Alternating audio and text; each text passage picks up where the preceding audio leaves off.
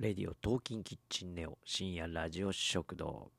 のんちがお送りします。はい、オーマイボス恋は別冊でだいごわを見ました。はい、今回は、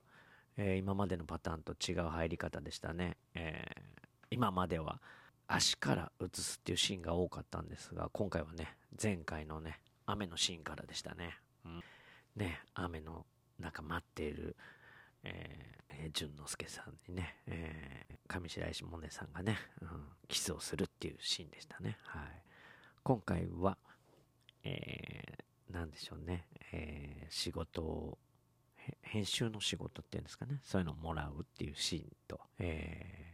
最後ね告白するというか告白してもらうタイミングで、えー、またチャチャが入るみたいな回でしたね。はいはい、そしてなんか今回新しい展開としては、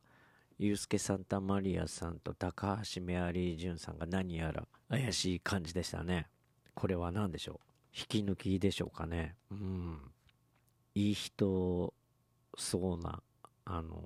人格的なユースケ・サンタマリアさんだったんですけども、ちょっとなんか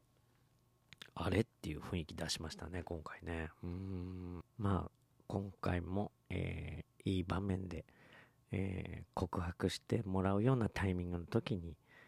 ね、また七尾さんが家にやってくるとかね、うん、恋と仕事の両立ができるのかという問題が、ねえー、突きつけられましたね。うん、これはどうなんでしょうね。ドラマとか映画とか小説とかでね、これは結構永遠のテーマなんじゃないですか。この恋と仕事の両立ができるのかと。で、大体がいやできるはずみたいなね。うん、これは割とやっぱり永遠のテーマなんでしょうね。うん、片手まで仕事できんのっていう感じですよね。大体今までの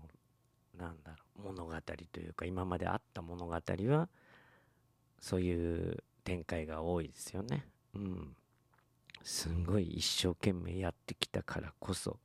私は俺はこんなにできたんだみたいなね、そういう物語が多かったですからね。今回はどうなっていくんでしょうね。うん、そしてあのー、私的に良かったシーンはあれ、あれですね、間宮祥太朗さんがベストキッドの話をするっていうね、一見空手とは違うことを習っててるんだけど、実はそれが空手につながってるみたいな。でまたそのシーンを話すときに、こう初めて間宮祥太朗さんがこう笑顔を出すというか、楽しそうにするシーンっていうのがね出てよかったんじゃないでしょうか。うん、なんかあ知ってる間宮祥太朗さんの感じだなって感じがしましたね。うん、であとあれよかったですね、充電シーンね。まあこれ見てない人はまだ何のこっちゃって感じですけど、この充電シーン良かったですね。今回の一番のいいシーンじゃないですか、充電シーンね。うんうん、いやまあそんな感じで今回だいごわは進んでいきましたが、だいろくわはなんかね、なんだ三角関係じゃなくて四角五角関係みたいな感じで進んでいくっぽいですね。うんうん、まあなんか予告を見る限り、とうとう間宮祥太朗さんがこう思いを伝えてしまうんだろうなっていう感じで、なかなか楽しみな展開ですね。はい、それではまた、のんちでした。